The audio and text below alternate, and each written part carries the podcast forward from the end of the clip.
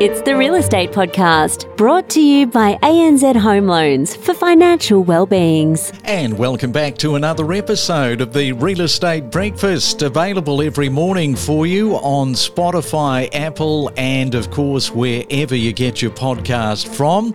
Tell you what, the week has started to rollick by. It is already Thursday, September the 21st today. And coming up this morning, we have our podcast series, Buying Perth property and Perth is consistently in the news cycle. I can't recall a week that has gone by and we're not talking about the Perth property market. And Matthew Hughes, the founder and managing director of the Capital Property Advisory, has been a great contributor right across the year for 2023, informing you and me about what is going on in the WA market. It's always a great catch up up. So let's catch up right now with Matthew. And good morning, Matthew. First question I've got to ask you because you put your, your back out. How is that Ironman triathlon going? Uh, look, it's in December, so I've still got a bit of time to train. Uh, we're ramping up now. I think I'm doing sort of seven or eight sessions a week, and the back is a little stiff, but it hasn't gone out again. So I'm still relatively on track, if not a little bit behind. So still hopeful of getting it done on December 3. Good luck with that. And just as I was mentioning, it's been a really busy year. I mean, the amount of attention, amount of the talking points and people moving to Perth, there's been a lot in that property cycle. Yeah, we're definitely garnering a lot of national attention from investors, and also for there's a big appetite for people moving either from overseas or certainly from interstate to Perth or back to Perth in some cases. So that's really driving the demand over here.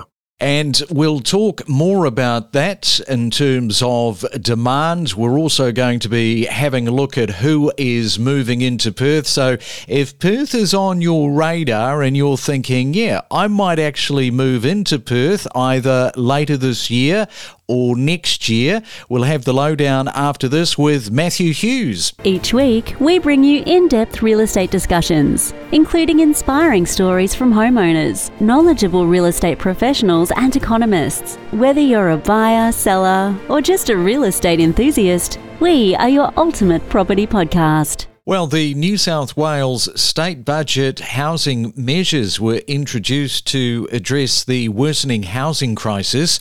The budget includes funding for less than 5,000 additional homes by 2040, with just 30% designated as affordable housing. The Housing and Infrastructure Plan allocates $2.2 billion for new homes and infrastructure, with the bulk of that actually going to infrastructure.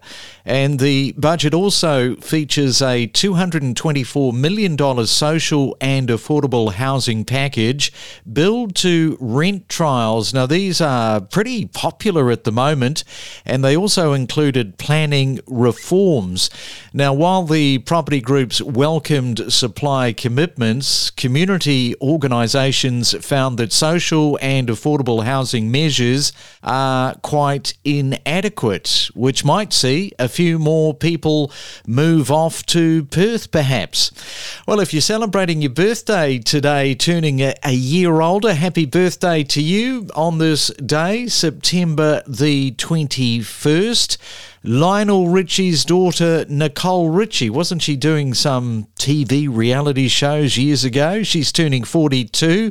And actor Luke Wilson is also celebrating with you. If you're turning a year older, he's turning 52. Let's fuel your passion for property together. Join us, along with our industry experts, to help inspire and inform your next real estate decision. It's the main centre forecast. And around the country, let's check on your weather word. And first, we go to Sydney, expecting a chance of rain, but long, dry, fine periods.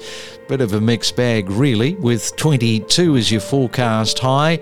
Good morning if you are in Melbourne. It should be mainly dry, a possibility of a shower. Tell you what, the temperature has plummeted down to 15 today. The place to be, Brisbane, crystal blue skies, a little bit hot, 35 degrees. I'll go to Perth instead, mainly fine in Perth and a little bit cooler with 27. Ready to take your real estate knowledge to the next level? So are we. And it is a Thursday morning. We are back with Matthew Hughes, the founder and managing director of Capital Property Advisory in Perth. He, of course, he buys a lot of property in the Perth market. He is an expert.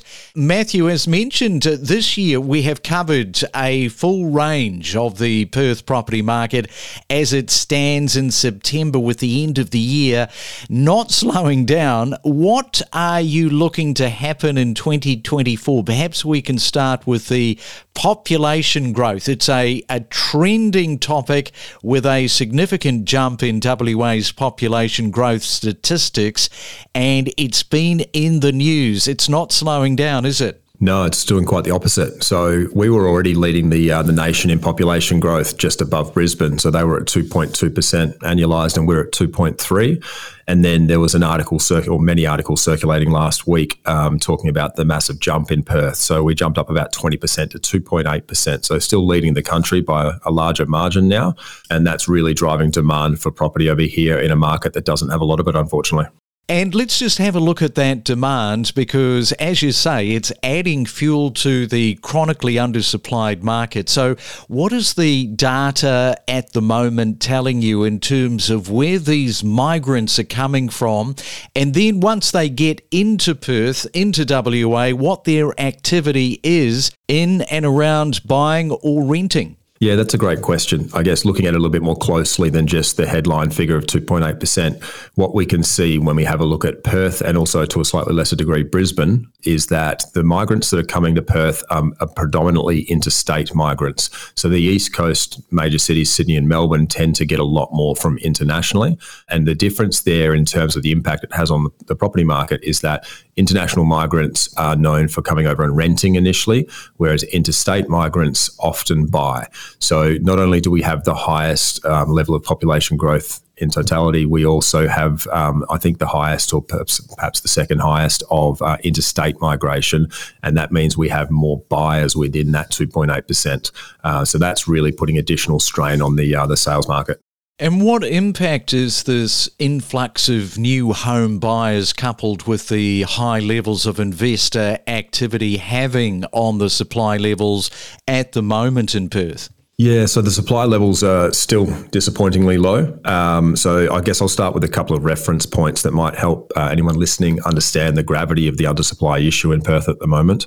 So pre COVID, our stock levels were sitting at around 17,000 homes on the market for sale. So very high levels at oversupplied market. And obviously, that was a good time for us as buyers agents and for our clients because we were running around stealing properties essentially. Whereas now um, we, we passed through that balanced market stage, which is about 13,000 properties on the market. And then last late last year, we were hovering at around eight, eight and a half thousand. So that's the tightest market that I've ever operated in. And that was a pretty difficult job for us as buyers agents finding and securing property at that level level.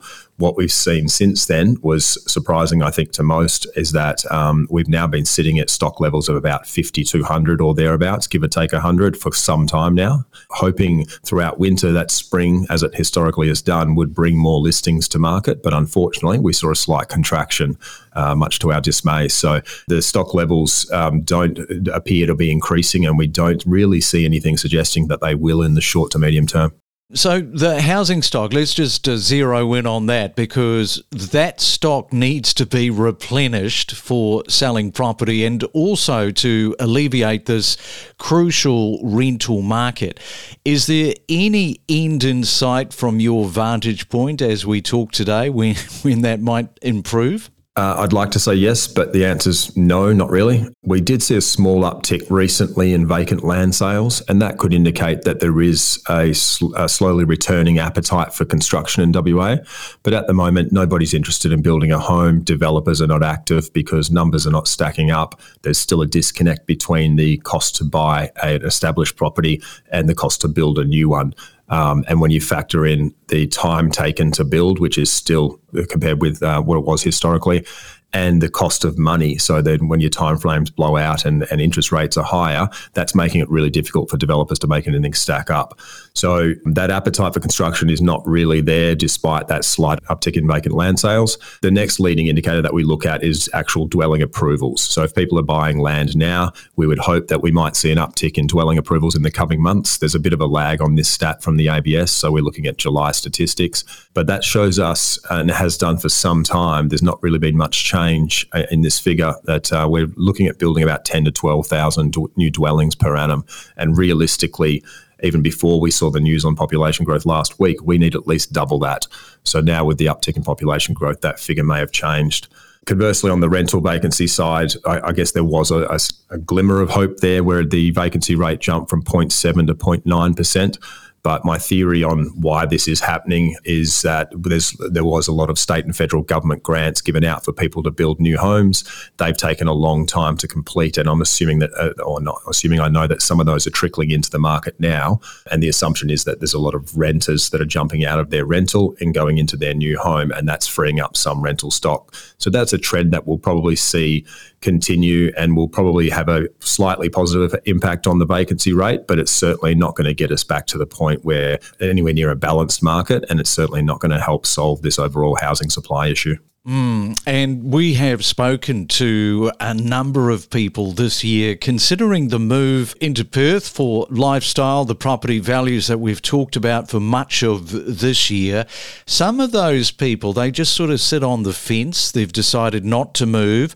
So for them, Matthew, this morning, what's likely to happen in the, the Perth market? You, you talk about in reality, you're probably looking for about 24,000 annual properties to be built. So, is there any glimmer of hope over the next two to three years for these people sitting on the fence? Yeah, look, I think there is a, a, pretty big appetite for people to move to Perth for employment opportunities or affordable homes or just a nice place with nice weather to, to raise a family. Um, so there is demand there. I think there is a little bit of a, a, bottleneck in that process, despite the high levels of population growth that we're getting. I think there's probably even more on the table if we could house more people. So, what I expect to happen in the Perth market in the coming two to three years is more of the same. If we have this chronically undersupplied and there's nothing being built, then there's not a lot can change in that space for the next two to three years, given how long it takes to create new dwellings. And if population growth continues anywhere near the levels that it's at, we're going to be in that imbalance that we're currently seeing at the moment. We're going to be in that for some time. So I would expect that we're going to have uh, more upward pressure on both sale and rental prices. Um, and given how affordable housing still is, I don't see any real impediment to us getting good, moderate to good growth for the next two, three, possibly even four years. So, as a result, good time obviously to be a homeowner or a landlord in Perth. But if you're trying to get into the state, or if you're or actually just a local trying to buy a new home or upgrade your home or right size your home or whatever it may be, or certainly spare a thought for those in lower socioeconomic circumstances who are just not able to afford rentals because of the current price, it's just going to be really difficult for people uh, in those sorts of situations.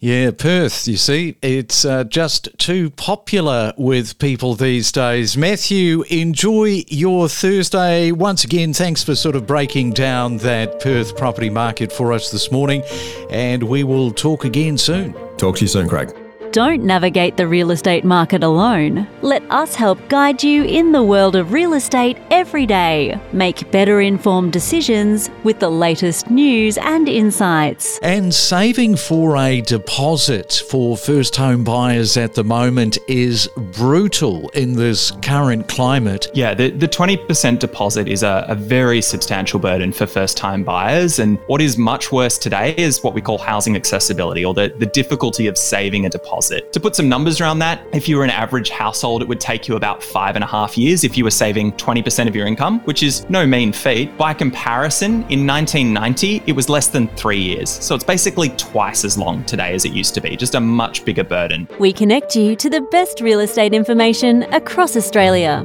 The Real Estate Podcast.